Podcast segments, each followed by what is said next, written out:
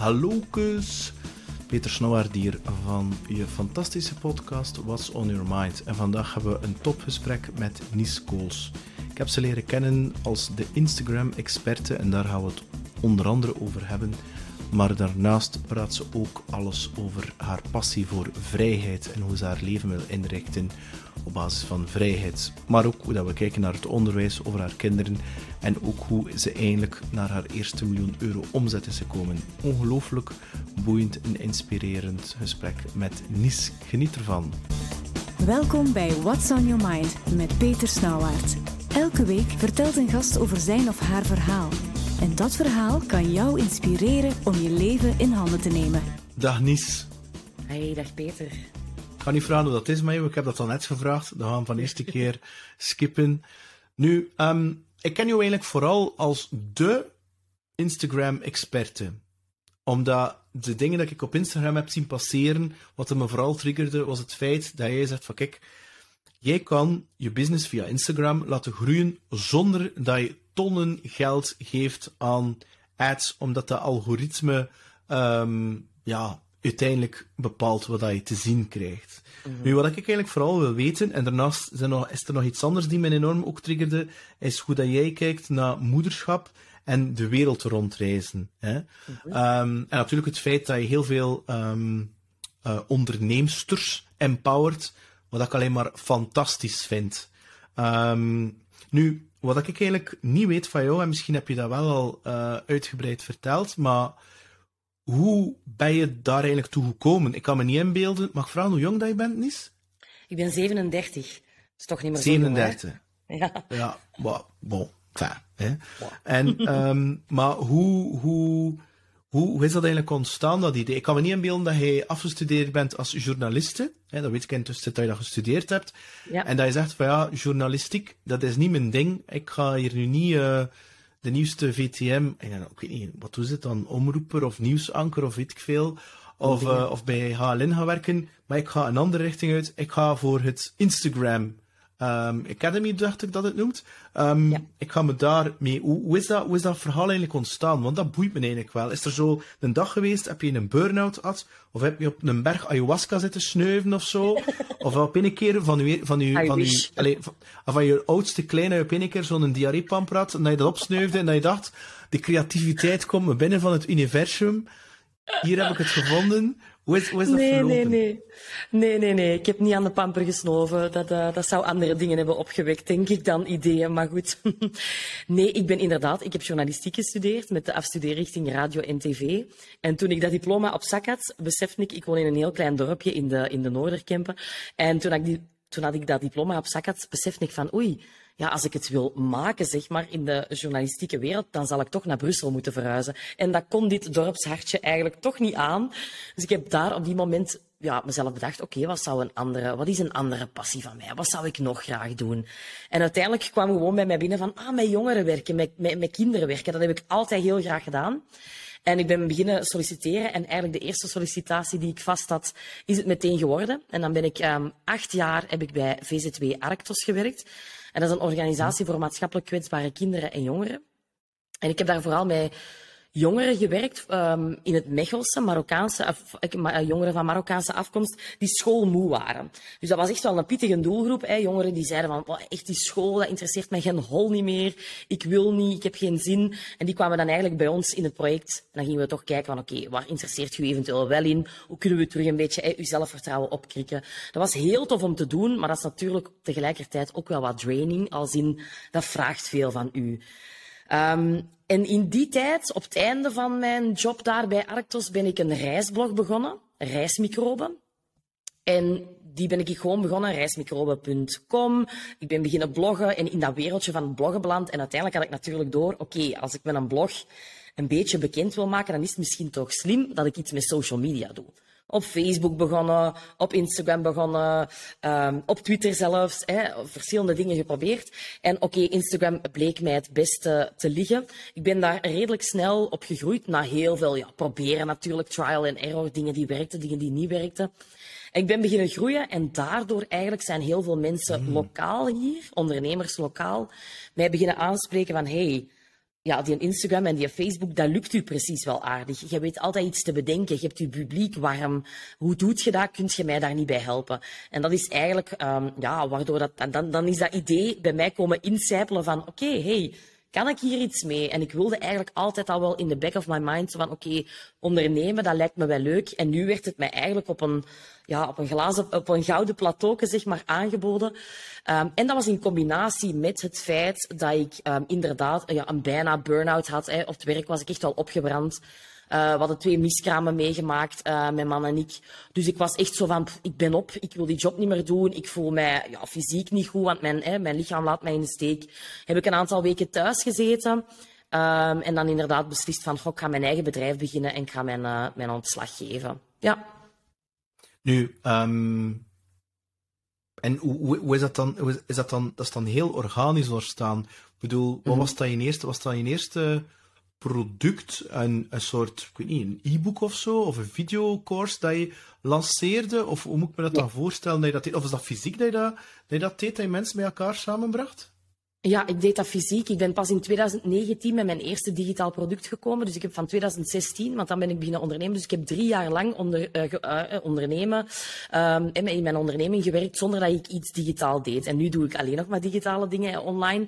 Dus wat ik eerst deed, was effectief naar bedrijven toe gaan uh, en daar workshops, Instagram op Facebook geven. Mm. Ik was ook social media manager van de lokale bedrijven. Dus zij gaven hun social media uit handen aan mij. Um, en dat waren inderdaad de eerste, de, eerste, de eerste bedrijven of de eerste klanten waren allemaal lokaal. Een lokale interieurwinkel, uh, een zonnepanelenverdeler, een schoenenwinkel. Um, ja, en dan zat ik in mijn autootje hè, en dat, dat, dat, dat spreidde altijd maar uit. En dan, uh, ik heb ook in West-Vlaanderen zelfs op een gegeven moment workshops gegeven en van die dingen. Dus ik, op, de duur was ik over heel het land actief. Ja. Ja, nu, uh, we zijn 2022, we staan voor de voordeur voor 2023. Uh, ik zelf ben met Instagram begonnen februari, maart 2020. Kan je vandaag de dag nog als ondernemer, onderneemster op Instagram het verschil maken? Kan je nog door die noise doorprikken volgens jou? Ja, ja, ik geloof daar nog altijd wel in. Hè. Dat, sommige mensen beginnen inderdaad wat meer en meer te zeggen van oh, Instagram het is wat tanenden of het is op TikTok te doen nu. Ik ga niet ontkennen dat TikTok natuurlijk een heel... Um, ja, een heel bekend platform geworden is en dat het ook wel echt opportun is om daar uh, ja, op zijn minst uw gebruikersnaam aan te maken en dan gaat het maar gewoon alles een beetje snuffelen. Maar uh, ik geloof nog altijd in Instagram. Ik geloof nog altijd in de kracht van Instagram.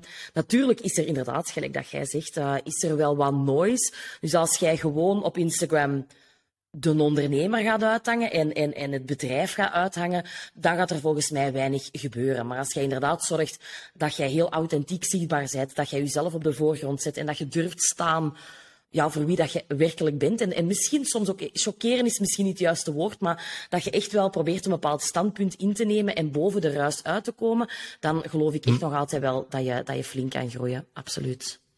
Is dat, is dat dan wat jij beschouwt als jouw exponentiële groei van je volgers, volgsters? Is dat dat authentiek zijn met, met, met wie dat je bent en voor wat dat je staat? Je waarden zal ik het maar helemaal noemen. Ja, ja, absoluut. Vind, vind ik heel belangrijk. En um, ik heb natuurlijk die twee accounts. Ik heb ergens, ik heb reismicroben nog steeds, dat account. Uh, en uh, toevallig nu zijn we eigenlijk op een punt gekomen dat, en, en Kools is mijn andere account, dus reismicroben is mijn account voor jonge mama's en papa's die willen meer reizen met hun kinderen. En dan heb je Nies Kools, dat is het andere account, dat is mijn ondernemersaccount. En het is nu toevallig echt sinds twee weken of zo, denk ik, dat Nies Kools um, ja, reismicroben heeft overstegen qua volgers. Dus dat voelt voor mij ook wel bijzonder, omdat ik natuurlijk met reismicroben ben begonnen. Dat is heel erg geboomd. En nu voel ik van, oké, dat is een beetje tanende, want ja, twee Instagram-accounts echt alive en kicking houden, dat is echt wel pittig. Ik voel nu dat ik echt mijn uh, volle focus op Nice Goals aan het leggen ben. En um, ja, dat voelt, dat voelt wel gewoon goed, inderdaad, ja. En uh, ik vind dat interessant dat je dat net vermeldt, is dat in het begin toen ik begon, dan was dat echt zo elke dag posten. En ik geef toe dat dat bij mij wel een beetje verminderd is. Ik post nog wekelijks. Maar hoeveel tijd ongeveer eh, spendeer jij dagelijks op Instagram? Of is dat geprogrammeerd? Of, of uh, nee, dat is niet gepro geprogrammeerd. Um, in, mijn, in mijn cursus, de Instagram Academy, leg ik wel volledig uit hoe dat je dat kan doen, hè, om vooraf te plannen, omdat dat wel een soort rust kan geven voor ondernemers. Heel veel ondernemers komen bij mij aankloppen en ze zeggen, ja, ik heb geen tijd voor Instagram. En als je hmm. dan inderdaad nog gaat zeggen, van, ja, het is de bedoeling dat je altijd spontaan post, dan kan het voor mensen al snel te veel worden. Dus ik, ik leg dat zelf wel uit, hoe dat je dat kan doen. Maar ik zelf post eigenlijk wel altijd spontaan op mijn feed. Dus als het gaat over reels of foto's, zit ik zeker ook maar misschien op één keer per week. Dus dan zouden denken weinig. Maar ik probeer mijn klanten ook altijd mee te geven van Um, probeert niet ergens aan te beginnen aan iets wat je niet kunt volhouden. Dus stel dat je vier weken lang elke dag post en ineens kak, kakte jij in, om het zo maar te zeggen, dan komt dat ook niet over. Dus ik denk dat je een soort ritme voor hmm. jezelf moet gaan zoeken dat werkt. En ook, wat doe je graag? Ik ben bijvoorbeeld echt een, uh, iemand die heel erg van stories houdt, Instagram stories. Dus je zal bijna hmm. dagelijks bij mij Instagram stories zien, maar daartegenover zal je minder posts in de feed zien. Maar dat is helemaal oké. Okay. Uh, als iemand super graag schrijft, ja, dan kan die persoon misschien wel vaker feeds, eh, feedposts maken, omdat hij echt wel ja, leuke teksten kan samenstellen. Iemand die net heel graag danst of, of, of uh, tips geeft, kan, kan leuke reels maken. Dus ik denk dat, het, dat dat heel belangrijk is, dat je geen strategie van iemand anders gaat proberen kopiëren, ja. maar dat je echt gaat zoeken van wat werkt er voor mij, wat doe ik graag, maar hm. daarnaast ook wel jezelf uit de comfortzone trekken natuurlijk af en toe. Dat is ook belangrijk, maar dat je gaat kijken wat werkt er voor mij en wat kan ik ook op de lange termijn volhouden. Ja. Ja. Nu, ik, um, doordat ik een mix breng tussen sales, marketing, entrepreneurship en zelfs een stuk spiritualiteit of persoonlijke groei, allez, en of, um, heb ik daar heel veel content rond gedeeld en nog altijd. Um, maar een van mijn passies, en dat is, dat is echt wel een heel grote passie, mensen die dat zo noemen als een hobby, dat beschouw ik als een blamage, is het feit dat ik, uh, dat ik ook muzikant ben. En ik ben beginnen voor de fun, omdat ik mocht niet gaan optreden door hetgeen dat we weten een paar jaar geleden. Um, dat, um, ja, moest ik mijn muzikaal microbe of ei wel ergens kwijt. En ben ik gewoon nummers van Madonna beginnen nemen, van de jaren 80, en ik ben, ben dat beginnen over soleren. Ik heb dat ook gedeeld. Ik vraag me dan, ik heb me altijd afgevraagd, ik heb me altijd, ik kan niet zeggen over geschaamd, maar ik had altijd zoiets van, ik ga dat niet doen, want ik voel dat dat niet hoort. Terwijl dat er dan mensen waren van, Peter, maar dat is nu, dat is een enorm belangrijk deel van jou. Ik denk dat dat goed is dat dat deelt. En nu zit ik met zoiets van, ja, ik combineer die twee dingen met elkaar. Mag dat eigenlijk?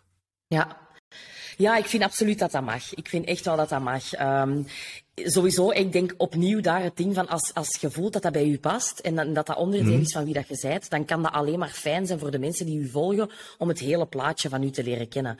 Um, Vaak heb ik inderdaad dat mensen mij vragen van ja, maar kan ik dit op éénzelfde account posten? En mijn antwoord is meestal van um, gaat het over dezelfde doelgroep? He, dus stel nu, mhm. ja, dat is dan bijvoorbeeld in mijn doelgroep, he, stel dat iemand uh, laserapparaten wilt verkopen aan andere schoonheidsinstituten, maar tegelijkertijd ook die laserbehandelingen wil verkopen verkopen aan gewoon de particulier, dan clasht dat. Want dan zijn dat twee andere doelgroepen. Het gaat enerzijds, het gaat B2C en B2B eigenlijk.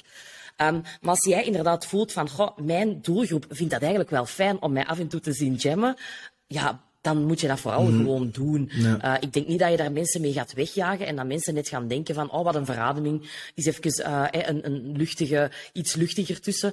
Dat is wat ik eigenlijk op mijn account ook, ik, ik speel heel veel met humor. Ik, ik, kan soms hele onnozele filters gebruiken. Of zo wel eens een keer heel plat Antwerps uh, of zo spreken met zo'n filterknop. Ik vind dat gewoon zelf heel grappig. En ik denk dat sommige mensen ook gaan denken van, allee, uw professionaliteit, hè, je bent toch ondernemerscoach, je bent toch businesscoach, maar net op die filmpjes uit uiteraard wordt er gewoon superveel gereageerd, omdat mensen zeggen, ja, zo grappig, of geeft ze een podium, of jij moet stand-up comedy gaan doen. Dus ik denk ook van, ik laat het gewoon los en ik doe mijn eigen ding, het is mijn kanaal. En mensen die mij graag bezig zien, die gaan dat er gewoon helemaal, uh, helemaal oké vinden en helemaal bijnemen. Wel, ik vind het nu tof dat je dat zegt, want zo denk ik er ook over. Het is mijn kanaal, ik doe ermee wat ik wil. Um, en, en ik vind dat dat nu net, is dat niet ergens een beperkende overtuiging dat wij denken van ondernemer, onderneemster, toekoer. En dat, wat is dat dan? Je professioneel gedragen. Wil dat dan zeggen dat je een of andere plastieke versie van jezelf speelt, die zogenaamd voilà. afgelekt moet zijn, maar plat Antwerps of plat West-Vlaams uh, of whatever, of, dat, dat mag dan niet um, voor een bepaalde ja, omdat dat dan zogenaamd niet professioneel is. En dan denk je, ja, maar wat is dat eigenlijk? Is het nu niet net het omgekeerde, het feit dat je het wel doet, dat mensen iets kunnen connecteren met dat menselijke van jou, bij jou, in jou. Ja, en dat is net wat we in het begin eigenlijk ook al zeiden van die noise. Hè. Die noise is er uh, op Instagram, omdat heel veel mensen Instagram ontdekt hebben de laatste jaren. En, en ja, Joske en Janneke van achter de hoek zitten er ook op. Dus als jij je eigen wilt onderscheiden van de rest, ja, dan ga je inderdaad een beetje anders moeten doen. Dus net dan denk ik dat het helemaal oké is om die muziek te spelen of om onnozele filmpjes te mhm. maken met een plat accent. Ja. Nu, uh, um, jij deelt ook best heel veel van je privé-zaken. Uh, heb je voor jezelf daar een lijn getrokken? Bijvoorbeeld jouw kinderen, komen die daarop met, met, met een gezicht? Of heb je zoiets van... Wat ook ik bijvoorbeeld hier en daar soms ik wel. Als het met Jules naar de koolruit gaat en heeft daar onder dat karretje... Dan zou ik hem wel een keer durven dat... Als, ja, omdat ik dat grappig vind... Um, zou ik dat er wel durven opzetten. Maar het wel mensen die, die dat dan een bepaalde lijn intrekken. Heb je voor jezelf mhm. daar een lijn bepaald? Ik, uh, de voorlopige lijn is uh, als zij zelf zeggen van ik wil er niet op, dan komen ze er niet op. Um, maar voorlopig zijn ze daar een beetje nog te klein voor. Aan Morris kan ik het wel al vragen, die is zes. Allee, aan Zola kan ik het eigenlijk ook vragen. Tot hiertoe vinden ze het eigenlijk altijd oké. Okay. En ik heb natuurlijk de twee accounts. Op reismicroben komen ze vaker voor, omdat dat account gaat over reizen met jonge kinderen. Maar ik zou ze perfect ook langs de achterkant of, of met een gezichtje. Dat zou kunnen, maar eigenlijk komen ze daar wel regelmatig uh, voorbij.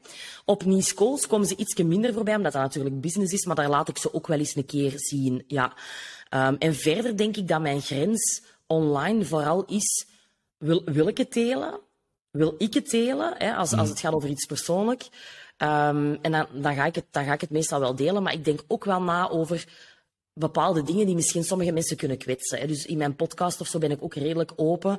Uh, deel ik ook dingen van vroeger. Maar je gaat ook niet alles delen, omdat er altijd wel mensen zijn dat je denkt van ja, oké, als ik dit ga vertellen, dan gaat die persoon, en voor mijn ouders misschien, uh, dat gaan ze echt niet fijn vinden. En dan probeer ik daar wel een lijn in te trekken van oké, ik mag zo open zijn als ik zelf wil. En ik wil dit misschien wel delen, maar als ik voel van ik ga hier mensen mee kwetsen, dan ga ik het ook wel echt niet doen. En dat is online op ja, Instagram net hetzelfde. Ja, ja, ja, ja. ja. Nu, ja. Um, het was al een hele tijd geleden. Ik denk dat ik je net leerde kennen. En het was de post. De post. De, um, waarbij dat ik leerde dat. Het klinkt meer als de post. Um, waarbij dat ik leerde dat jouw man intussen bij jou werkt. Of bij jullie ja. werkt, of hoe zeg je dat? En dat vond ik wel een heel interessante. En ik denk van ja, mijn vrouw is ook onderneemster ik zou het niet willen met samenwerken, omdat uh, zij heeft haar ding en, en ik het mijne. En ja. ja. ik weet niet. Dat is, ik weet niet. Ik wil gewoon mijn hoesting doen en, en zij is goed in haar hoesting doen. En, maar voor jullie is dat blijkbaar magical, denk ik dan. Ja. Um, ik ja, heb het gezien ook bij Elisabeth, Elisabeth, Elisabeth, Elisabeth van den Berg. En haar vent hebben het ook geprobeerd, maar die werkt nu ja. niet meer samen in de tussentijd. Nee, klopt. En, ja, dat en, heb ik ook begrepen. En dus vandaar van waar uh, het, het, ja, samenwerken en hoe, hoe zit dat er nu mee? Want ik weet het eigenlijk ja. niet. Ja, we hebben dat inderdaad in, uh, tijdens corona beslist. Dus ik had mijn eerste grote lancering. Ik had al een paar keer kleinere productjes gelanceerd. En ik had mijn eerste grote lancering gehad. De eerste keer dat de Instagram Academy uh, opende. En dat was meteen echt een, heel, een, een groot succes. Dus die omzet kwam binnen. En ik voelde meer en meer van, oké, okay, als, dit, als dit ja, de komende jaren zijn, ja, dan gaat het lukken. Dan gaan we echt een vrijheid, allez, een soort vrijheid kunnen hebben. We gaan kunnen reizen met de kindjes.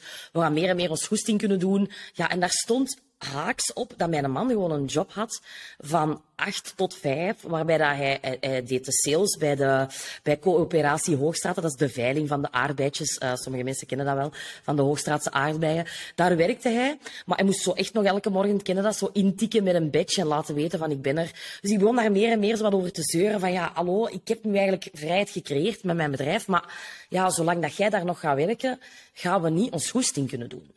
En hij was in het begin nog een beetje terughoudend. En ja, je hebt wel gelijk. En ik zal er misschien over nadenken. Ik ga misschien minder werken, vier vijfden of halftijds. Of... Maar zelfs niet per se met het idee om in het bedrijf te komen. Maar eerder gewoon, ja, hallo, we hebben drie kinderen, wij zijn met vijf. Er is altijd wel iets te doen. Hè. Je hebt een mega huishouden om te runnen. Uh, de kindjes. Er is altijd wel heel veel werk te doen. En op een gegeven moment, eigenlijk na die lancering van de Instagram Academy dan, ja, hij zag dat, dat goed liep, dat die klanten binnenstroomden, dat die omzet binnenstroomde. En hij had zoiets van, oké, ah, dit is waar Nies het over had. Nu zie ik het even. Ik denk dat mannen zo nog net iets concreter concretere info nodig hebben of zo. Dus hij zag effectief die rekening uh, stijgen. En ik denk dat hij toen zoiets had van, oké, als dit is wat, dat, wat dat er in de toekomst kan, kan, kan binnenkomen, dan zie ik het inderdaad zitten om die stap te zetten. En waar dat ik nog dacht van, oké, ik heb hem stilletjes aan gepusht naar misschien halftijds gaan werken, zei hij ineens, ik stop ermee, ik geef mijn ontslag.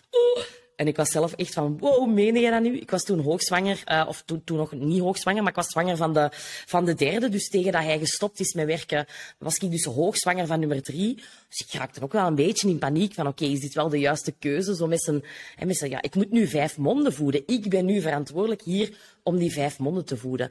En ik denk dat onze samenwerking, dat dat... Um, ja, dat dat goed loopt, omdat dat is in eerste instantie niet gestart van ik heb u nodig in het bedrijf, maar eerder ik heb u nodig in het huishouden en met de kinderen. En dan is er natuurlijk wel wat extra tijd, waardoor dat hij mee in het bedrijf gestapt is en dingen is beginnen doen. Maar het lukt zo goed, omdat hij in C eigenlijk geen ondernemer is. En hij wil dat ah, ook niet zijn. Ja, en hij laat mij dat ook echt weten, van ik zou nooit op de voorgrond willen treden. Ik wil, allez, ik ben, hij is happy gewoon met de achtergrond. Hij doet mijn customer service, heeft hij op zijn twee vorige jobs um, ook gedaan. Hij is dus uiteraard wel gewoon mede vernoot. Dus op deze moment is hij wel vernoot en ondernemer. Maar hij voelt zich niet zo. En hij heeft ook niet de nood om zich zo te profileren. Dus hij werkt echt achter de schermen, boekhouding, customer service. En dat zijn de dingen die hij heel graag doet. En waar ik dus echt van huiver. Van ja, al die mailtjes van oh, ik vind mijn inloggegevens niet meer. Of kunt je mijn, mijn, hmm. mijn BTW-nummer veranderen. En hij vindt dat niks leuker dan al die vrouwen verder te helpen en te zorgen dat die happy zijn.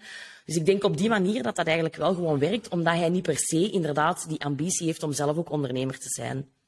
Nee, op die manier. Kan je Kim de Graven? Ja. Kijk, hem de Graven, ja, dat is, dat is hetzelfde ongeveer. Zei je, haar man is, is ook op die manier uh, in, de, in de organisatie gestapt. Oké. Ja. Nu, um, je hebt daar een ander woord aangehaald waar dat naartoe wou. Vrijheid. Heb je het dan voor jullie zelf berekend van zoveel dienen we te verdienen om vrijheid te kunnen leven. En dan uiteindelijk, want ik dacht dat jouw bedoeling is eigenlijk om de kinderen te nemen en huppakee, uh, de wereld uh, rond te gaan. Mm -hmm. Ja, we hebben het nu afgelopen winter voor het eerst uitgetest. En wij zijn eigenlijk uh, van het overwinteren. Dat hebben we nu ontdekt dat we dat eigenlijk geweldig vinden, het overwinteren. Dus echt even de kindjes van school afhalen naar een, uh, een schoon land met een, een, toffe blauwe zee en een leuke cultuur. Dus dat hebben we afgelopen winter gedaan. Hebben we negen weken in Kenia gewoond, op een klein eilandje voor de kust. En dat was fantastisch. En inderdaad, dat is echt wel, die, die vrijheid is iets wat, we, wat ik eerst als kernwaarde heb gevoeld van, goh, ik doe super graag wat ik doe. En dat is echt mijn passie om vrouwen te empoweren rond die authentieke zichtbaarheid op Instagram, maar ook rond dat vrij leven, goestingdoenerij, hun eigen online bedrijf ook oprichten. Maar ik voel ook wel dat mijn bedrijf een middel is en niet per se een doel. Dat bedrijf is echt een middel om ook voor ons dat vrij leven te creëren. En dat, dat, dat vind ik wel gewoon heel leuk dat ik daarmee kan gaan spelen wij hebben niet echt moeten gaan berekenen van hoeveel moeten we nu verdienen om dan dat vrij leven te kunnen, te kunnen gaan leiden, omdat het er eigenlijk, ja, vanaf dat corona kwam en ik mij echt kon gaan storten op dat online aanbod, is het echt, echt, echt beginnen stromen. En vanaf toen ja, had ook onze boekhouder zoiets van, het kan echt wel. Het kan echt dat jullie met twee er gewoon instappen. En natuurlijk was dat even eng op die moment van, ik ga nog dat babytje krijgen, gaat het allemaal wel lukken? Maar eigenlijk ben, ben ik, ja, drie maanden nadat zij er was, ben ik stilletjes aan terug beginnen werken. Zeker geen volle dagen, maar zo af en toe een uurtje hier, een uurtje daar. Terug een succesvolle lancering gehad. Dus dan voelde ik echt wel van oké, dit is de juiste keuze geweest. En uh, nu, volgende week, vertrekken we naar Curaçao.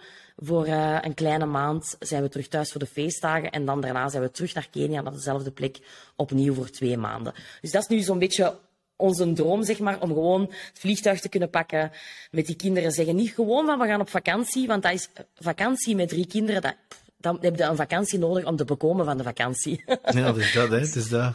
Ja, voilà. Dus wij hebben nu meer het gevoel van laten we gewoon even ter plekke leven en dan het gewone leven ook oppakken. Uh, dus wij nemen ook een juf slash nanny mee. Dus we hebben echt een vacature uitgeschreven om iemand te zoeken. Die reist met ons gezin mee. Wij betalen haar vliegticket. Uh, we geven haar een vrijwilligersvergoeding. Ze krijgt kost en inwoon. Um, en ze zorgt eigenlijk mee voor de kindjes en het onderwijs um, van de oudste dan die in het eerste leerjaar zit. Ja. Mm. En is het dan, is het dan uh, ik vind dat vrij interessant, jong.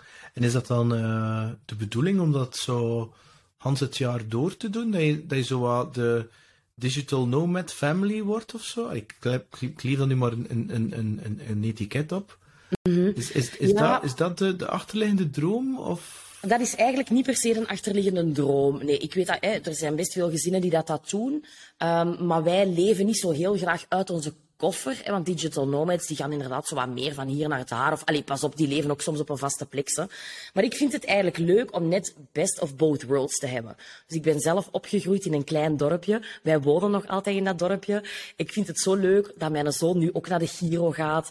Dat hij ook in de voetbal zit. Dus ik wil hem dat kunnen bieden. Zodat echte klein dorpsgevoel van ons kent ons. En ja, dat, ik heb nog altijd dezelfde vriendinnen van toen, toen ik drie jaar was. En dat wil ik mijn kinderen ook bieden. Maar anderzijds wil ik ook die dorpskleppen af kunnen zetten. En af en toe echt ons volledig onderdompelen in een andere cultuur. Dus ik denk nu met dat overwinteren dat we dat wel wat gevonden hebben. Omdat ja, we zijn nu straks in totaal drie, drie maanden, drieënhalve maand weg. Dat is voor ons prima. Net in de periode waarop dat hier zuur is, koud is, niet veel te doen is. Um, dus voorlopig voelt dat overwinteren voor ons als genoeg aan. En dan gaan we in de zomer en in de vakanties ook nog wel eens een keer weg. Maar ja, niks sluit uit dat wij misschien over twee, drie jaar toch zeggen van oh, we gaan er echt een jaar tussenuit. We nemen ze echt een jaar van school weg. En dat we toch eens een wereldreis of zo maken. Dat, dat kan. Maar voor nu voelt dat overwinteren eigenlijk wel prima. Ja, en hoe... Ik weet zelf hoe dat is, zo met, met, met, met een, een kind uh, op schok te zijn, zoals dat dan heet. Mhm. Zeker als ik dan denk aan je kindje van, van één, uh, hoe, hoe, moet ik me dat dan voorstellen? Je zit daar in Kenia, um, de nanny zorgt uh, voor de kinderen. Mm -hmm. zitten jullie dan in een andere kamer te werken achter een computer? Of, of hoe moet ik me dat, of zijn jullie dan, hoe moet ik me dat voorstellen? Hebben jullie, dan, hebben jullie dan een schedule van, kijk, van 10 tot 12 elke dag werken we, en dan van de rest van de dag zijn we vrij? Of, of, of is dat van, ja. oh, ik heb vandaag gezin, ik ga vandaag niet werken? Want het zou ook kunnen zijn dat je dat door, ik weet niet hoeveel discipline dat je hebt, maar dat dat, dat door een klein beetje, ja, hoe moet dat zijn dat die discipline eruit gaat? Ik heb geen idee hoe, hoe dat me dat moet mhm. voorstellen. Of wat je dat aanraadt.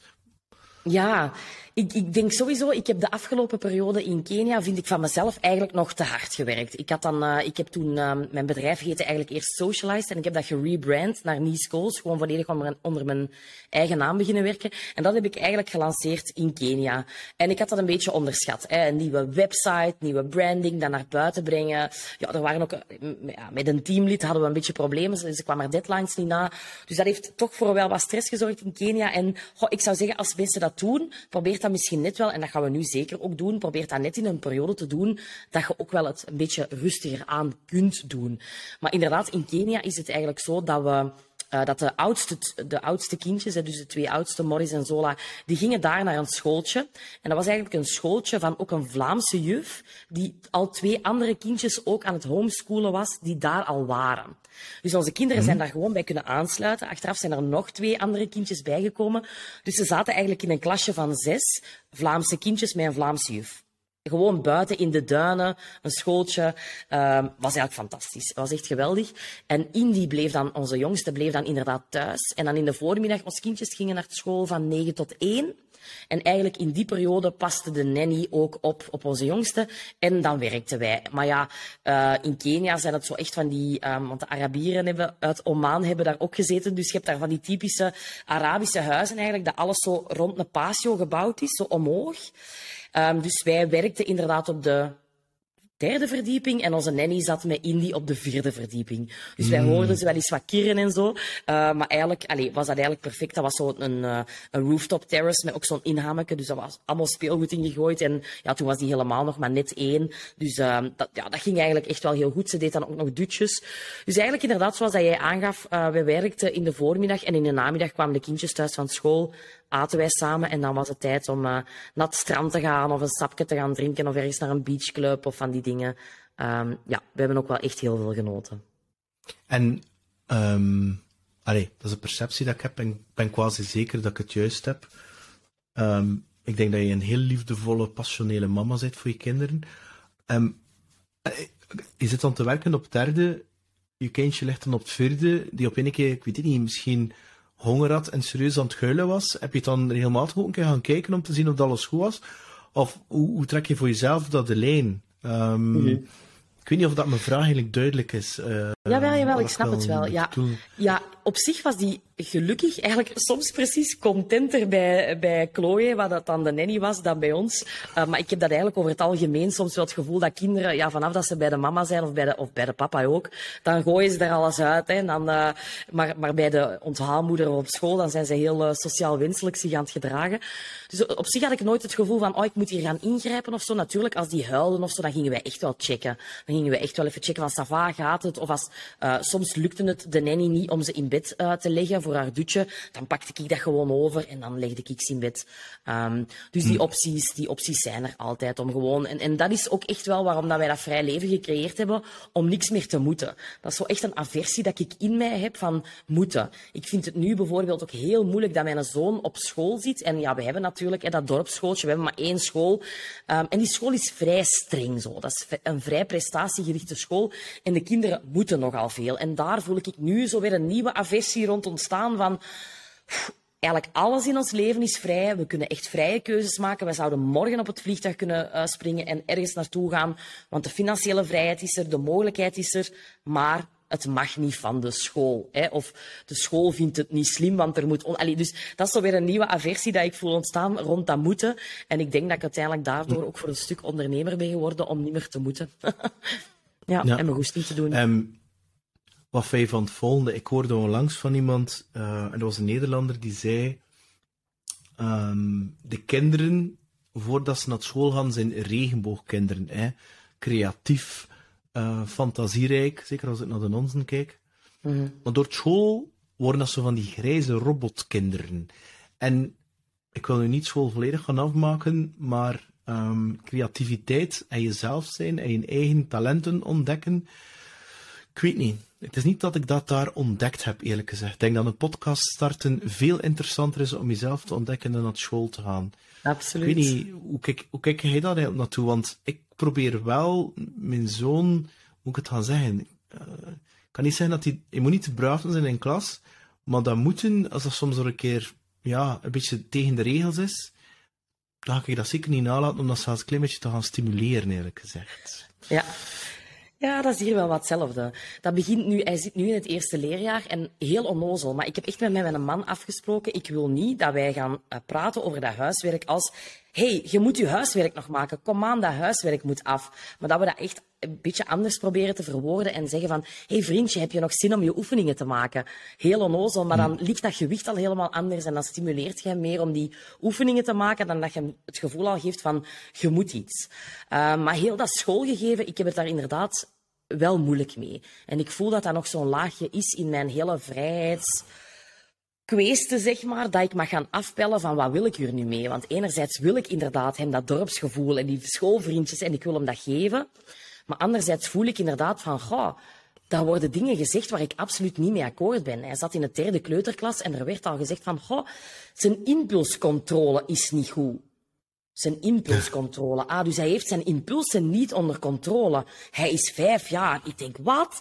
En dat ging dus bijvoorbeeld over het feit dat hij een vliegtuig zag, zag voorbij komen en hij roept, oh, een vliegtuig. Ik heb al heel veel in een vliegtuig gezeten, zelfs een keertje in de nacht. En dan mocht ik slapen op dat vliegtuig. Ja, dat was nu natuurlijk niet zo handig voor de juf dat hij dat riep in een klas van dertig. Dertig kleuters. Dus ja, ik heb, ik heb daar moeilijk mee. Hij heeft nu net ook zijn eerste rapport gekregen en daar stond niks op van goh, lief ventje. Of, allee, er stond echt van, hij stoort soms de klas, hij luistert niet meteen naar de opdracht. En ik denk, ja, goed hè, dat is goed hè. Allee, allee, bedoel, als, hij, als je altijd direct zou luisteren, dan gaat je ook niks leren, denk ik dan. Hè. Dus ik voel dat ik het daar moeilijk mee heb. En, en er zijn nog heel, allee, er, dat is zo een ding waar wij van voelen als koppel ook van, er zijn nog veel vraagtekens. Wat gaan we daarmee doen? Wat is de beste manier? En we hebben tot hier toe gevoeld van, we hebben altijd keuzes voor onszelf kunnen maken richting vrijheid. Maar nu moeten we gaan kiezen voor een kind. En dat is niet zo gemakkelijk. Hmm. Nee. Nu, uiteindelijk um, voel ik, als ik mijn zoon een aantal dingen wil bijbrengen, is um, zelfliefde, grenzen aangeven, voor jezelf opkomen, um, ja, en je eigen pad eigenlijk gaan volgen, hè, je droom wat er in je hart zit, waarmaken in plaats van naar de verwachting van een ander te leven. En Absoluut. als ik zo als ik zo kijk naar, naar school, eh, ja, weet je, ze worden daar een deel, je hebt het zelf gezegd, hè, prestatie. Ik ben zelf heel prestatiegericht geweest. Ik heb dat, dat heeft me geen windeieren gelegd. Buiten het feit dat ik wel mezelf verloren ben. Eh, in mijn dertiger jaren. En ja, weet je, ik bedoel, je kunt dat wel dingen bereikt hebben, maar als je achteraf de, het gevoel hebt dat je ladder tegen een verkeerde berg hebt gezet, als het de kosten is van je zelfliefde en eigenlijk gelukkig zijn, dan denk ik van ja, is het wel, is dat wel de moeite? Je hebt het dan, maar je hebt wel jezelf verloren. En dat prestatie, er zit dan zoiets in, ik, en je wilt dat dat er niet in kruipt, maar er zit zoiets in dat je zo voelt dat ze dingen doen, zodanig dat jij trots kan zijn op hem, hen liever, en dat ze, dat ze zo hunkeren naar die liefde, van, ben je nu trots op mij? Dat je denkt van, maar ik, ik, ik ben ik trots voor wie dat je bent. Want elke avond ga ik dat gaan zeggen als hij aan het slapen is, omdat ik, dat ik weet dat hij dat hoort, allee, onder, on, in zijn onderbewustzijn.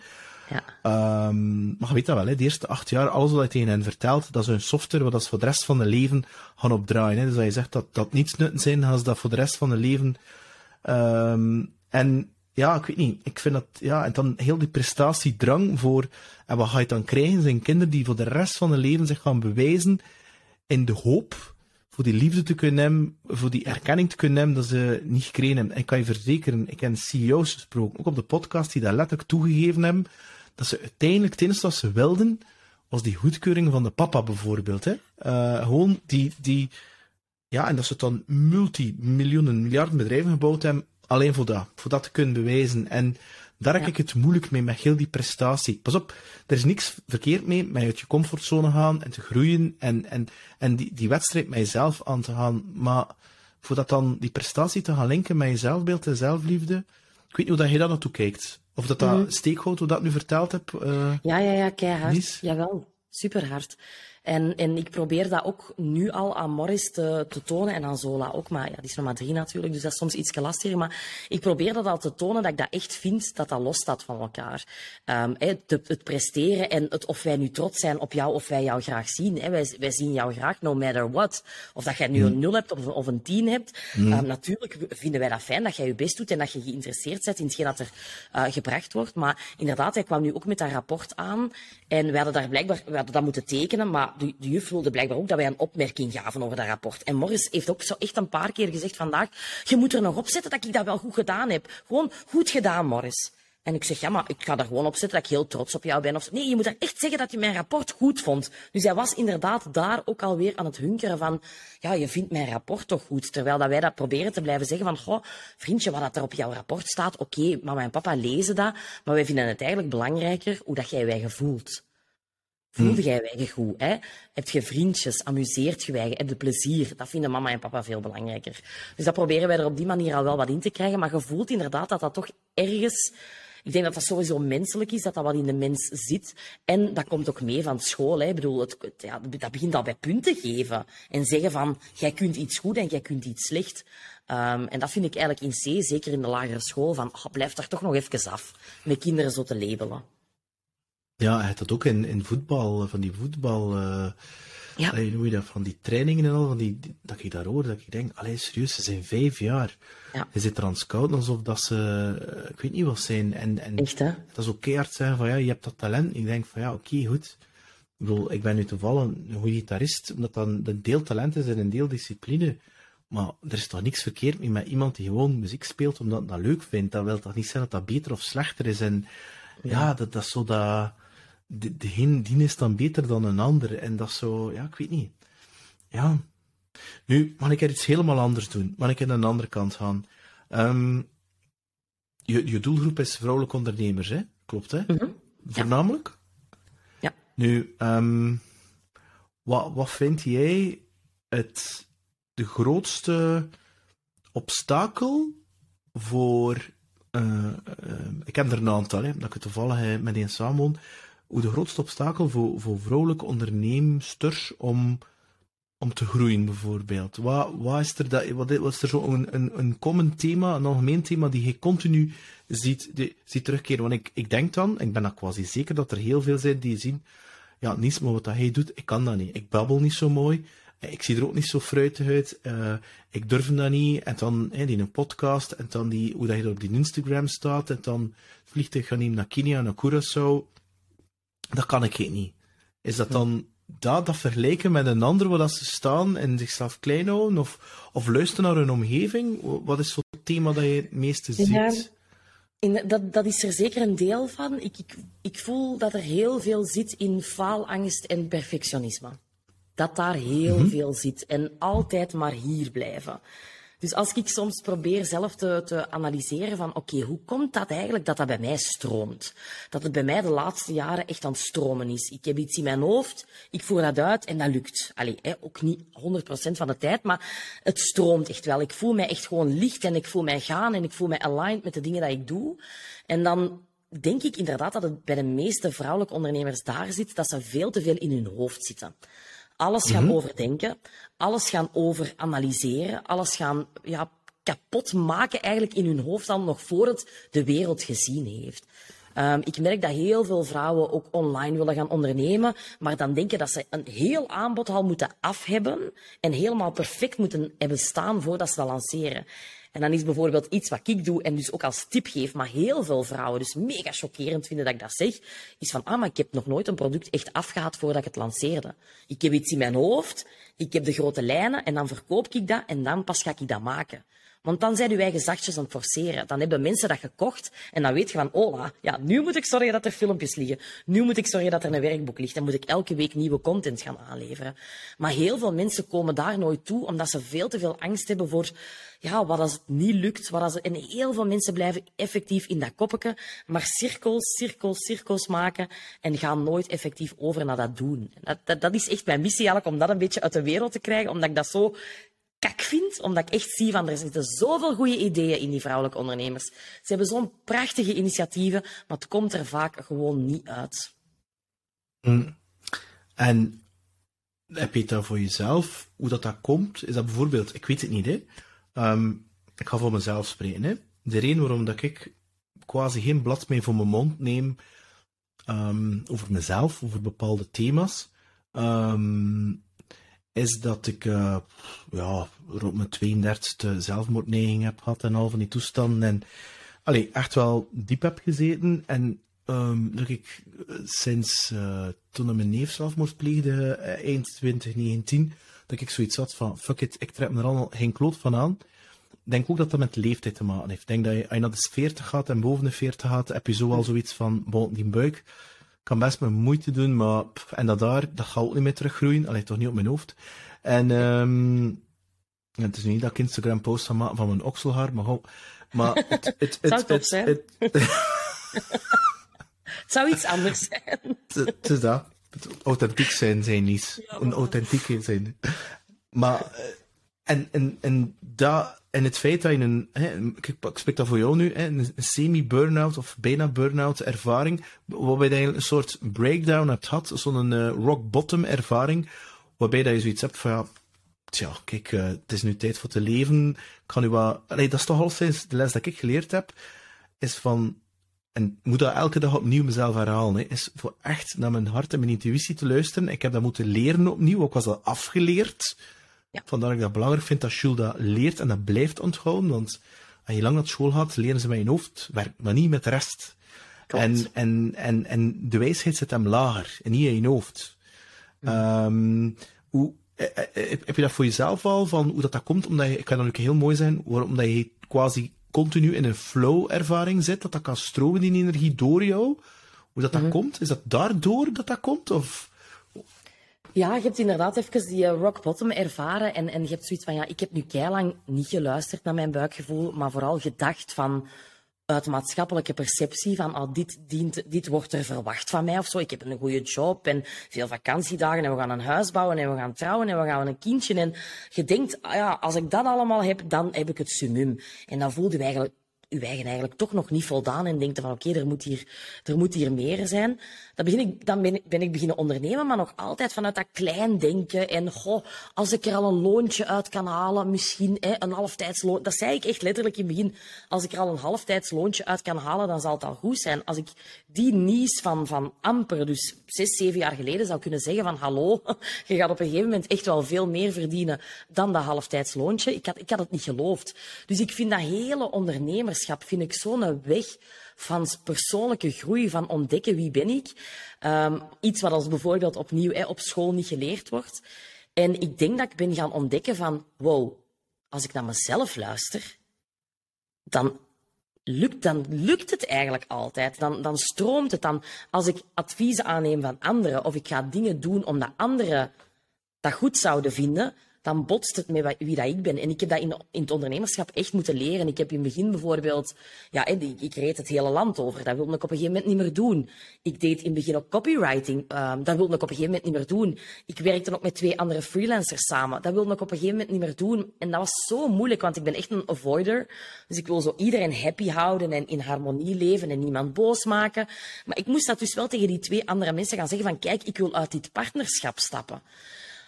En dat was super moeilijk, maar ik heb dat toch gezegd. En sindsdien, elke keer als ik keuzes maak voor mezelf, groei ik gewoon ontzettend hard als mens. En dan volgt eigenlijk die omzet ook, voel ik. Dus ja, ik voel echt gewoon van als ik zelf voor mezelf die keuzes maak, als ik dingen beslis vanuit mijn intuïtie, dan gaat het stromen. En hoe meer dat ik daar denk ik op ben beginnen vertrouwen, hoe meer dat het ja, is beginnen lopen en lopen en lopen. En nu gaat dat zelfs zo ver dat ik denk van, ja, ik, ik had bijvoorbeeld een, een, een, maand geleden heb ik iets uitgesproken dat ik zei van amai, tegen mijn 50 of zo zou dat wel heel cool zijn. Dat was op, op retreat in Marrakesh en ik zei dat tegen iemand, ja, op mijn 50 zou dat wel heel cool zijn. En ik kwam thuis en ik zei, 50, 50? What the fuck? Ik ga dat gewoon proberen volgend jaar te doen. Ik ga dat gewoon proberen volgend jaar te doen. En nu ben ik, mag er nog niks over vertellen, want het is heel geheim. Maar nu ben ik dus allemaal dingen aan het uitzoeken om dat toch volgend jaar al op de wereld te zetten. Terwijl dat mensen mij echt zeggen van, maar je bent zot, gaat dat lukken? En weet jij hoeveel dat gaat kosten? En, en ik zeg, don't mind me. Ik ga het gewoon uitzoeken en ik heb er eigenlijk alle vertrouwen in dat het er uiteindelijk volgend jaar gaat staan. Ook al dacht ik eerst dat het misschien op mijn 50 pas ging zijn. Dus ik denk dat dat echt alles met buikgevoel, intuïtie en, en ja, dat ontdekken van kijk, als ik dat doe, dan, dan, dan is het eigenlijk altijd de juiste beslissing. En, en zo gaat je altijd maar minder vanuit het hoofd, maar meer vanuit, het, ja, vanuit je buik werken. De, ik vind het fantastisch voor je in je flow te zien en de passie te zien staan. En uh, toen hij allemaal aan het vertellen was, op een keer schoot er iets bij me binnen. Ik ga een keer een boek nemen.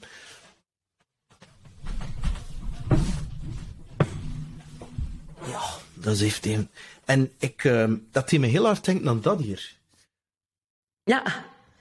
Dat is dat boek van Karen Adriaansen. Ik zag, ik ben, je bent geloof ik naar haar show geweest, dacht ik, hè? Ja, ik was ambassadeur ook van haar, uh, van haar show. Ja, ik ben op haar event geweest. Ja. Fantastisch, hè? En, ja, heel um, de... Dus dat wil eigenlijk zeggen, wat je eigenlijk vertelt, dat dat eigenlijk de handleiding is naar manifesteren. Ja. Ja effectief. En ik, ik voel echt dat als je op een soort.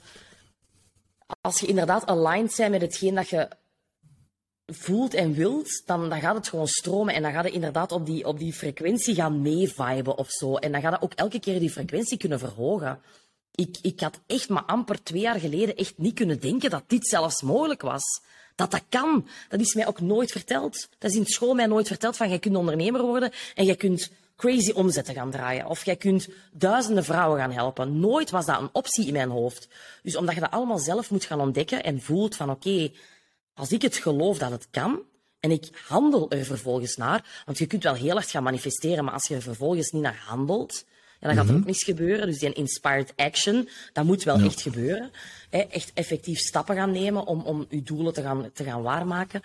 Maar dat, ik, ik, vind, ik vind dat magisch. En, en nu ben ik er zo mee aan het spelen dat ik gewoon echt voel van oké, ja, what's next? Allee, kom, wat, wat gaan we hier nog eens, uh, nog eens manifesteren? Ik vind niks leuker dan in Kenia in de oceaan te gaan zwemmen en... Um, dan, dan, dan, dan ben ik even alleen van de kindjes, ben ik aan het zwemmen in de oceaan en dan, dan laat ik dat gewoon allemaal binnenkomen, al die ideeën. En dan denk ik van, amai, als dat ook nog zou lukken, oh wauw, als, als dat zou kunnen. En dan probeer ik dat ook gelijk om te zetten in, in affirmaties of in manifestaties.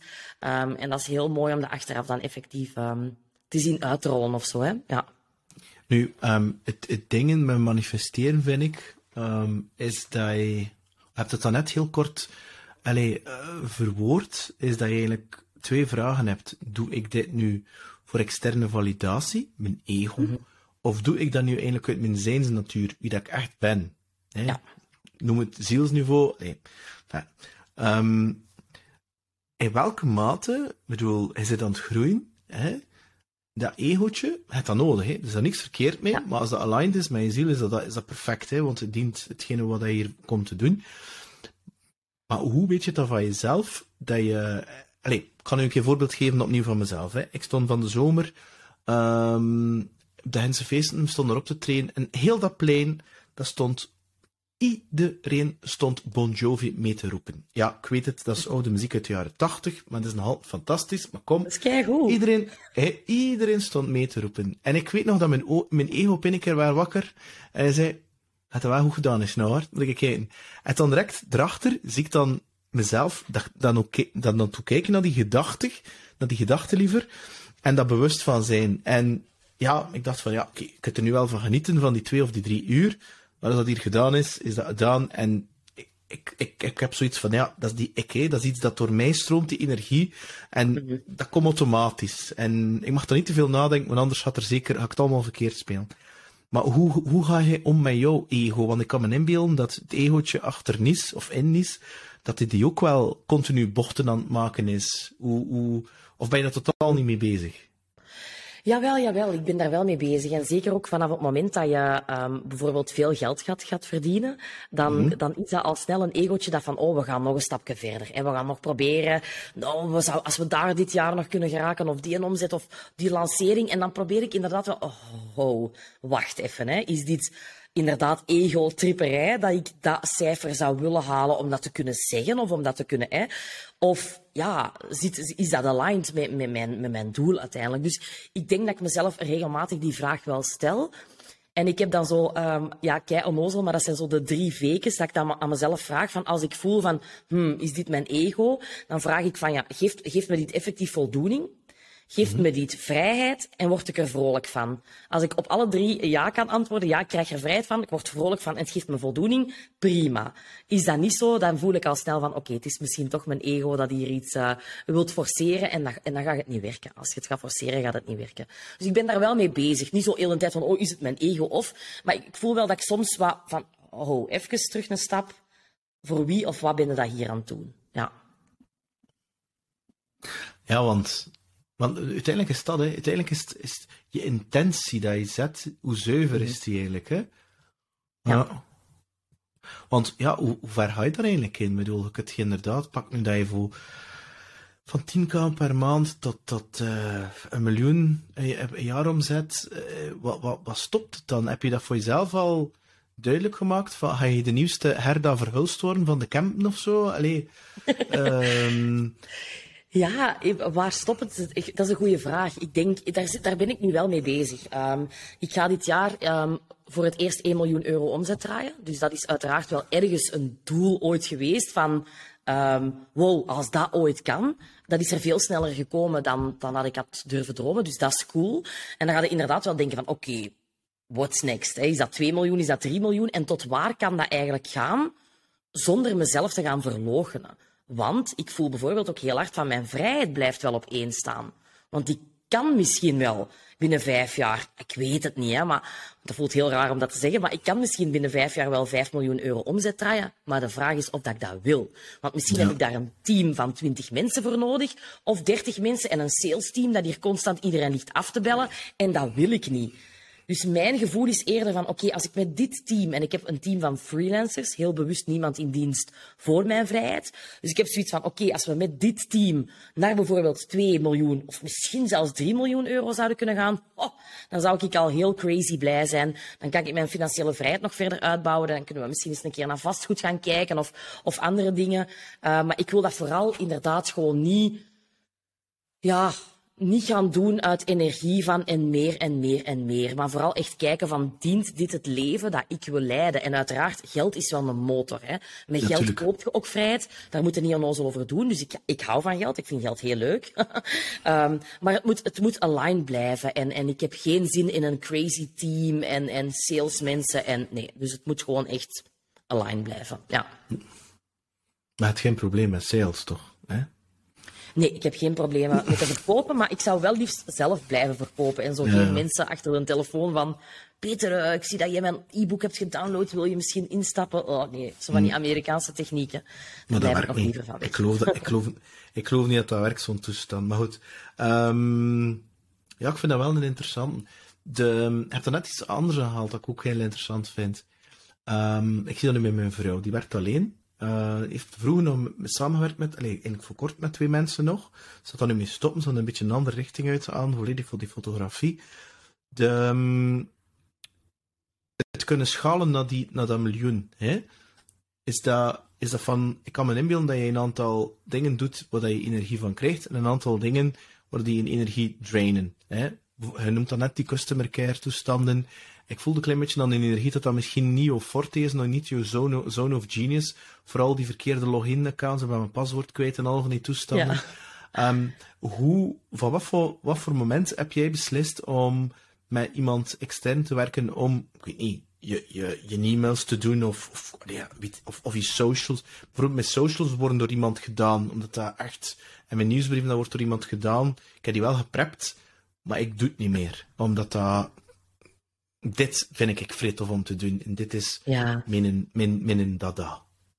Ja, ja, je hebt zo een, een, paar dingen, vind ik, die dat je kunt doen als je voelt van oké, ik zit niet meer in mijn zone of genius. En je, je gaat eerst altijd even kijken naar wat zijn dingen die ik weg kan gooien. Wat zijn, wat zijn dingen die ik kan elimineren. Misschien zit je toch wel taken te doen in je bedrijf waar je eigenlijk van denkt, als je die echt opschrijft of bekijkt, van, dat is eigenlijk misschien niet nodig of ik haal er niks uit, dan kunnen die elimineren. Um, dan vind ik het heel belangrijk in het kader van vrijheid dat je gaat kijken naar wat kan ik automatiseren. Want er zijn eigenlijk best wel veel dingen die je kunt automatiseren die mensen toch nog handmatig zitten doen. Hè. En ik weet dat ik zo in de zomer van 2019 voor het eerst met Plug and Pay bijvoorbeeld ben beginnen werken, dat mensen gewoon konden inschrijven voor mijn workshops. En dat was toen nog offline. Maar dat ze zich konden inschrijven en dat ze gewoon meteen al hun gegevens, factuur, betalen online klaar. Ik weet dat ik toen zo blij was als een klein kind van, oh, vroeger moest ik daar mailtjes en wat zijn uw facturatiegegevens, mevrouw? En kom je alleen of kom je met twee? En welke avond wou je komen? Zo heel, en dat, dat heeft heel veel weggenomen van mij, dus dat vond ik zalig, dat ze automatiseren. Dus ik ga daar altijd zo naar kijken van, oké, kan ik het elimineren? Ja, nee. Kan ik het automatiseren? En als dat niet kan, dan uh, ga ik het uitbesteden. En de eerste keer dat ik iets heb uitbesteed is eigenlijk met de eerste lancering van de Instagram Academy. Dus toen ik echt wel wist van oké, ik ga groots lanceren. Ik ga toch wel veel mensen proberen in die cursus te krijgen. Dan heb ik voor het eerst met een VA samengewerkt, met een virtual assistant. En ik weet dat heel veel ondernemers daar zo wat bang van zijn. Van ja, maar ja, een team en ik ben daar nog niet. Van een virtual assistant kost misschien 50, 60 euro per uur. En ik heb die de eerste keer zes uur laten werken en heeft heel de achterkant van mijn cursus in orde gemaakt. En dus mensen schrijven zich in, krijgen die factuur. Mensen schrijven zich in, krijgen de login. Dat waren allemaal technische dingen waar ik op die moment niet de tijd voor had, niet de technische kennis. En ik heb die letterlijk misschien zes uur aan het werk gezet, 300 euro voor betaald en het was geregeld. Dus mensen doen vaak in hun hoofd of zien dat bij andere mensen van ja, ik en mijn team en stellen zich daar, ik weet niet wat allemaal bij voor, maar een team ja, hoeft niet meer te zijn dan een freelancer dat je een paar uurtjes aan het werk zet. En, en je kunt heel klein beginnen. En, en het feit dat je dan jezelf kunt ontlasten en meer zelf in je zone of genius kunt, gaan zitten om echt datgene te doen waar dat je goed in bent, dat is gewoon goud waard. Ja, en um, het, het, uh, hoe, heb je, hoe heb dan, hoe selecteer je dan die mensen? Doe je dat, doe je dat, doe je dat op skills? Doe je dat op basis van klik, van vibe, van... Want de ene is toch de ander niet, hè? Nee, zeker. Ik denk dat ik nu ondertussen met een stuk of twaalf freelancers werk en dat ik mij één keer mispakt heb. Dus ik denk dat ik een redelijk goede methode heb. Is heel onnozel. Ik ga gewoon op Instagram zoeken. Ik zit zelf veel op Instagram en ik denk van iemand dat waar dat ik met een klik zou mee hebben, ja, die zit waarschijnlijk zelf ook wel actief op Instagram. Dus onlangs, uh, een klein jaar geleden denk ik, zocht ik een online business manager, omdat alles hè, het zijn voegen aan het barsten was en iemand die me echt wel wat mee zou kunnen helpen managen met alles. Dus ik heb gewoon op Instagram echt zo online business manager en ik ben er verschillende beginnen volgen. En ik heb die gewoon een aantal weken gevolgd. Die hun stories gekeken, die vibe gecheckt, inderdaad. Hoe spreken die? Hoe komen die over? Wat zijn nog andere klanten die met hen werken? En dan heb ik gewoon eigenlijk op buikgevoel mensen geselecteerd. En dat is mij buiten ene keer dus echt nog nooit alleen bedrogen. Ik heb nu echt een, een team fantastisch. Er is iemand die mij helpt met grafische vormgeving, iemand die mijn podcast monteert en die dat mijn podcast monteert, die schrijft ondertussen ook van mijn podcast een nieuwsbrief, maakt daar een, een social media post over. Um, ik heb een online business manager, Geert dan die de customer uh, service doet, mensen die mijn funnels doen, fotograaf, videograaf en allemaal zie ik ze graag eigenlijk. Dus ja, mijn, ik denk dat mijn selectie uh, methode is dus heel ja, onorthodox eigenlijk, want ik, ik stuur, ik maak geen vacaturen, ik, ik, ik ga gewoon een beetje kijken en voelen voelen van, en ik stuur die persoon een bericht van, kijk, kunnen we eens bellen? Want ik denk dat wij, dat wij kunnen samenwerken. En ja, het is mij eigenlijk echt altijd al goed, uh, goed bevallen, dus voilà. Cool. Nu, um, wa waar heb je journalistiek gestudeerd? Was dat in Antwerpen? Ja, op de Plantijn Hogeschool. Ja. Die bestaan nu niet meer. Ik denk dat dat nu de AP, Hogeschool AP of AP Hogeschool. Maar vroeger heette dat de Plantijn Hogeschool. Aan het Theaterplein in de buurt. Ja. Ja. Stel, stel je voor dat we. Ik ben 37, ik ben 47. En het is nu maandagavond. Stel je voor, we gaan donderdagavond naar Antwerpen. En we gaan daar iets van drinken. En uh, we komen niets tegen van 18. Oeh. En die, en die, die komt die kom bij ons en zegt, oh, Nis, uh, looking good. En uh, Peter, ja. En uh, wat zou je haar qua advies geven? Mag zijn van wat, hè? Business, leven, dat, dat, je, dat je zou zeggen van, kijk, ik ben nu 47, uh, sorry, 37, en mm Nis van 18, dat is een inzicht dat ik niet wist toen dat ik jouw leeftijd had, maar ik wil dat wel met jou delen. Kunt ook meerder zijn, hè? Ja. Zou je het dan vertellen? Goh, ik denk dat er Nies van 18, die heeft zich heel vaak dom gevoeld. Dus ik, ik, heb, ik heb mij heel lang dom gevoeld. Ik kan dat soms nog hebben, maar gelukkig is dat nu al wel weg, omdat ik ja, natuurlijk een, een succesvolle business heb uitgebouwd. Maar ja, ik, ik, ik ik zou, ik zou haar dat in alle geval zeggen van, ja, je, bent niet dom en je gaat er ook echt wel komen. Ik, ik voelde mij, in het middelbaar heb ik echt een, een brokkenparcours afgelegd. Dan ook in de hogeschool. Ik had superveel tweede zitten en er waren dan allemaal van die Goh, van die slimme boys die dat er dan altijd direct door waren en die altijd de juiste vragen wisten te stellen. En ik voelde me, ik, ik, ik denk dat ik gewoon dat zou zeggen van, het is oké, je zijt oké, je bent niet dom en je gaat er komen. Allee, het is, het is een redelijk simpel advies, maar ik denk dat ik dat op die moment wel nodig zou hebben van die validatie een beetje van, uh, goh, dat diploma is ook maar dat ik was toen denk ik heel hard bezig met, ik wil journalist zijn, ik wil, eerst was dat dan als ik klein was, wilde ik schrijfster worden, dan wilde ik journalist worden. Goh, en als ik dat diploma zou hebben, dan zou er een wereld voor mij opengaan. Maar ik voelde eigenlijk al meteen in die opleiding van, pff, wat een haantjes hier allemaal. ik voel mij hier niet thuis. Um, dus ik zou denk ik gewoon zeggen van, uh, ja, do your thing. En het komt wel hm. goed. En, en zou je nu nog altijd dom voelen, achteraf wat je nu bereikt hebt? Ja, ik kan dat soms nog hebben, ja. Ja, nu is dat uiteraard veel minder, hè, maar, maar dat is zo ergens een beperkende overtuiging in mijn achterhoofd. Um, ja, en, en dat is echt iets van, van het middelbaar, hè, dat ik heb meegekregen. Ik heb, ook, ik heb ook geen Latijns, ik heb zelfs geen ASO, ik heb technisch onderwijs gedaan, toerisme gestudeerd. Ja, en daar werd echt tegen mij gezegd van, oh ja, als jij hogeschool wilt gaan doen, pff, dan zullen toch echt iets aan uw attitude moeten veranderen. Omdat ik natuurlijk geen hol geïnteresseerd was wat er allemaal in de klas werd gezegd. Ik zat altijd van achter boekjes te lezen, mijn nagels te lakken, allee, al wat je wilt, behalve op te letten. Um, dus ergens wat je daar straks zei van die CEO's die dan een soort bewijsdrang hebben, ik heb dat soms ook wel. Ik heb dat mm. soms ook dat ik voel van, ik wil bewijzen dat ik niet dom ben of zo. En, en mm dat ik daar, is misschien een beetje sadistisch zelfs, maar dat ik daar nu soms echt van kan genieten. Dat ik denk van, allee, diegene dat toen Latijn studeerde en naar mij neerkeken eigenlijk, ja, die hebben nu jobs waar ik van denk van, ik zou ze in de verste verte niet willen doen. Die uren, die saaiheid, die... dus ja. ja. ik denk dat er ergens toch iets in zit bij mij van, ah, zo aan een middelvinger willen opsteken van, hela mannetjes, jullie denken dat ik dom ben, zal hier eens iets laten zien. Hè. Dus ja, dat zit er ergens ook wel in, denk ik. Zo. Ja, ik heb dat, ik heb dat, ik heb dat heel lange tijd gehad, tot, uh, ik weet niet, midden dertig was hetzelfde gepest worden, omdat je stil bent en die toestanden. En echt dat willen bewijzen, hè, door te studeren en dan start-ups groot maken en dat, en dat dan toevallig goed in zijn en dan een identiteit aannemen door, door hetgene wat je doet. Maar dat is ook het gevaar, want op een bepaald moment, um, hoe moet je dat gaan zeggen? Weet je, dat is, ik weet dat nog heel goed, hè. En ik weet dat dat verschrikkelijk allerhand klinkt, maar ik ga het wel vertellen. Ik mm. was, denk ik, 28 of zo. En ik kwam toe in, uh, in, in het dorp waar ik uh, opgegroeid ben. Met mijn kostuum aan, met een dikke Audi A6 aan de frituur. En ik zag daar van die gasten zitten die me vroeger keihard best hebben. En natuurlijk, ja, het eerste dat je binnenkomt natuurlijk, ja, hij is 27, hij zit dan al, zijn nog altijd jong met een, met, met, met een ego ja, je kunt dat niet aan doen, dat je, ja, voel je echt wel de man, hè. Tuurlijk. Want dan, dan direct erna komt dat gevoel van, is dat nu daarom dat ik nu echt um, dag en nacht gewerkt hebben, zaterdag en zondag, uh, relaties, ja, verwaarloosd en ook uh, sociaal en al van die toestanden. Gewoon voor die stoerheid van, ja, voor, voor jezelf te bewijzen. En ja, pas op, dat, dat heeft mij geen wind tegen, ligt daar niet van. Het is alleen op een bepaald moment, ik, vond ik dat dat, is die, die rol uitgespeeld. Pas op, ik ga niet ontkennen, wat hij zelf ook zegt, dat blijft dat wel inzitten bij jou. Maar het is alleen dat ik er moet voor bewust zijn van, ja, maar voor wat doe ik dat hier nu? Zit ik dat hier nu aan het doen? Voor... En ik vind dat dan met de mate, en ik denk dat je dat ook wel erkent, is dat gegroeid. Het sowieso op social media een bepaalde brand. Wordt er ook aangesproken. En mm hij wordt er ook op bewierookt. Ja. Hey, ik kan kijk mijn inbeelden, Kurt Cobain van Nirvana, als iedereen je zegt hoe fantastisch dat je bent, allee, mij ga je niet vertellen dat je dan nog nuchter kan blijven. Dat er een periode zijn en je denkt van ja, bon.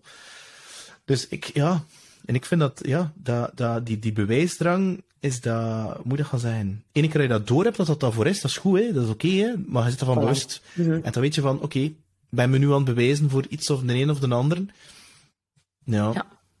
Ja, ik denk dat dat al goed is, gewoon die bewustwording. Dat is echt nog maar iets dat, dat ik recent voelde van... Uh, oh, ik, ik, ik ben daar ergens wel gewoon van aan het genieten om, om mensen het tegendeel te bewijzen of zo.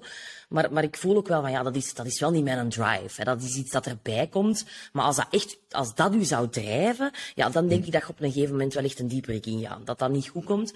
Maar ik voel wel dat dat zo'n extraatje is dat ik denk van, hmm, hier geniet ik toch stiekem, stiekem wel van. Ik denk dat dat wel gewoon oké is. Ja, maar, dat, maar dat, is, dat is ook zo. Hè. Als ik kijk naar ons team, kijk, ik heb iemand die geen diploma heeft, ik heb iemand die een master heeft. Ik zie het verschil niet qua kwaliteit van mensen die een, een bepaalde kwaliteit, hoe zeg je dat? Een bepaalde, uh, ja, die, die, zijn, die hebben een bepaalde capaciteit om dingen te verwerken, als dat zo mag zeggen. Ze zijn super creatief, ze kunnen heel goed connecteren. En wat je wel merkt, is dat die ene persoon die dat niet heeft, dat die wel een grotere grit heeft, een grotere drive heeft om, om, om ja, ik een soort compensatiedrang, omdat zoiets van, ik wil dat hier, ik wil wel mee kunnen. Hè? Um, dat wel, alhoewel dat ik daar niet een wedstrijd van maak, maar je voelt dat wel dat dat zo, mhm. ja, dat dat, wat, wat er heel tof is, is dan die, die staan zo open, dat je, die zijn, ja, die neemt alles op. En dat is fantastisch om te zien groeien in plaats van mensen die zo, ja, maar ik heb dat zo geleerd in school, voor zover dat je iets kan leren die erover gaat in school van ondernemerschap, maar goed. Ja. Dus, uh, nee. Anyway. Nu, um, we gaan afsluiten. Nee, ik heb nog binnen tien jaar, wie is Nies Kools? Dan zijn je, dan zijn je nearly 50. Uh, mm -hmm. Dan ben ik 47, gelijk jij, ja. Ja, hè? Ik bedoel, life gets better, kan je dat eerlijk zeggen? Ja. Dat is gewoon zo. Ik bedoel, één keer over die 40 mensen, ja, maar dat wordt oud. Integendeel, trek je geen kloot meer van aan wat mensen van je ja. denken, wat je zeggen. En ja, hoe, hoe, hoe, hoe, zie je leven er dan uit? Maar ik er een beetje manifesteren, maar ik er iets in de wereld zetten. Ja, Goeie vraag. Ik hoor het trouwens echt van vriendinnen ook, hè, die, die over de 40 zijn geworden, die, die zeggen van ja, het wordt alleen maar beter. Dus ik kijk er in alle geval al niet tegenop. Dat is al goed. Um, ja, ik zie mij op die moment. Ik denk dat ik nog altijd hetzelfde aan het ben. Op een of andere manier. Maar ik vind het wel gewoon cool dat ik mijn eigen brand nu gecreëerd heb, Nice Schools. En ik zie mij echt nog wel zotte dingen doen onder dat brand. Wat dan precies, heb ik geen idee van. Maar ik hm. voel dat ik altijd wel vrouwen zal empoweren. Maar onder welke vorm of welke cursus dan ook, dat weet ik niet. Ik weet zelfs dat ik... Um, ik heb drie natuurlijke bevallingen gehad, dus uh, onge, allee, zonder medicatie en twee ook nog thuis. Dat ik zelfs ooit dacht van, oh, ik ga een cursus maken over ontspannen en natuurlijk bevallen. Je weet niet wat je nog meemaakt in je leven, maar ik wil gewoon vrouwen helpen om zichzelf krachtig in de wereld te zetten. Dus waar dat, dat naartoe leidt, dat weet ik niet. Maar ik voel wel dat het alleen nog maar zotter gaat worden. Dat het, dat het ja, binnen tien jaar ook nog maal tien zal zijn van alles. Maal tien uh, het aantal mensen dat ik ga helpen, maal tien de impact die ik aan het maken ben, misschien wel maal tien de omzet, dat weet ik niet. Uh, maar dat, dat we echt weer nog op een andere uh, frequentie gaan zitten en, en dat ik vrouwen echt kan, kan, kan gaan helpen om al die belemmerende overtuigingen, al die maatschappelijke verwachtingen van zich af te schudden. En, en, en binnen tien jaar gaan we gewoon de zotste dingen doen en dan... Uh, dan gaan we ons nergens meer klein voelen, maar dan gaan we gewoon uh, rocken. Hè. rocken. Ja. De, um, wat kan nu zijn? Je hebt drie kindjes. Het zijn allemaal jongens, hè? Nee, ene jongen en twee meisjes. Twee meisjes. Ja. En ehm wat is het allerbelangrijkste dat je aan hen zou willen meegeven, aan die, aan die twee meisjes? Goh, ik volg je buikgevoel. Ik denk dat het echt niet meer is dan dat. Volg je buikgevoel. En, en dat ze mogen vertrouwen op hun intuïtie. En dat fouten maken helemaal oké is. Dat je daar alleen maar van leert. Hm. Ja, En, als dat. ze, en maar het maakt niet uit als ze nu onderneemster worden of geen onderneemster worden. Of, Nee. Nee, dat maakt totaal niet uit. Maar ik denk wel met het soort leven dat wij leiden en ondernemen en reizen. Eerlijk gezegd, ik weet het niet, hè, maar ik kan mij moeilijk voorstellen dat, dat ik dan kinderen ga hebben die dat bureauwerk tof gaan vinden. Als je mama en een papa hebt die ondernemen en die ook nog eens reizen en u meetrekken naar overal op de wereld. Hmm, het kan hè, als rebelse reactie dat ze zeggen, pff, we hebben hier heel de wereld gezien, nu gaan we saai op een bureau zitten. Maar hmm, ik betwijfel het. Maar het mag, als zij zich daar goed bij voelen, is dat, uh, is dat totally fine. ik zie dat gebeuren. Ze is 22, mama. Ik heb de droomjob gevonden. Ik ga bij het ministerie van Financiën gaan werken. Oh. ja, dat is goed, meisje. Oh. En in mezelf, amai. Saai. Eh, maar goed, ja. Ik, ja, ik vraag me dat dan ook af zo. Ja, speel ik nu gitaar? Ja, dat, dat blijft gelukkig nu nog cool dankzij Taylor Swift. Want er zijn meer vrouwelijke gitaristen dan, dan mannelijke Ja. vandaag de dag. Ehm, ja, ik kan, kan me moeilijk inbeelden dat hij dan in de puberjaren zoiets... Ja, papa, gitaar is wel saai. Dat is zo... Ja, dat is... Je bent oud. Allee, dat kan ik me toch moeilijk inbeelden dat dat... Ja, hm, interessant. Nies, ik wil je Ja. heel hard bedanken voor alles. Eh, ik heb het gevoel eh, dat we nog even konden doorgaan. Ik wens jou Ja. heel veel geluk, passie met alles wat je onderneemt. En eh, ik vond het super fijn, ook al was dit remote, qua energie Ja. kon dit toch wel tellen, me dunkt. Absoluut. Merci voor de uitnodiging, Peter. Dankjewel voor het luisteren of kijken. Weer een boeiende gast met een inspirerend verhaal. Laat zeker een review achter op checkpot.be of op iTunes. Abonneer je op YouTube of op Spotify of iTunes. En als je zelf een podcast wil maken, dan kan je genieten van de gratis workshop op psgrow.com slash podcast. Dankjewel en een fantastische dag wens ik jou toe.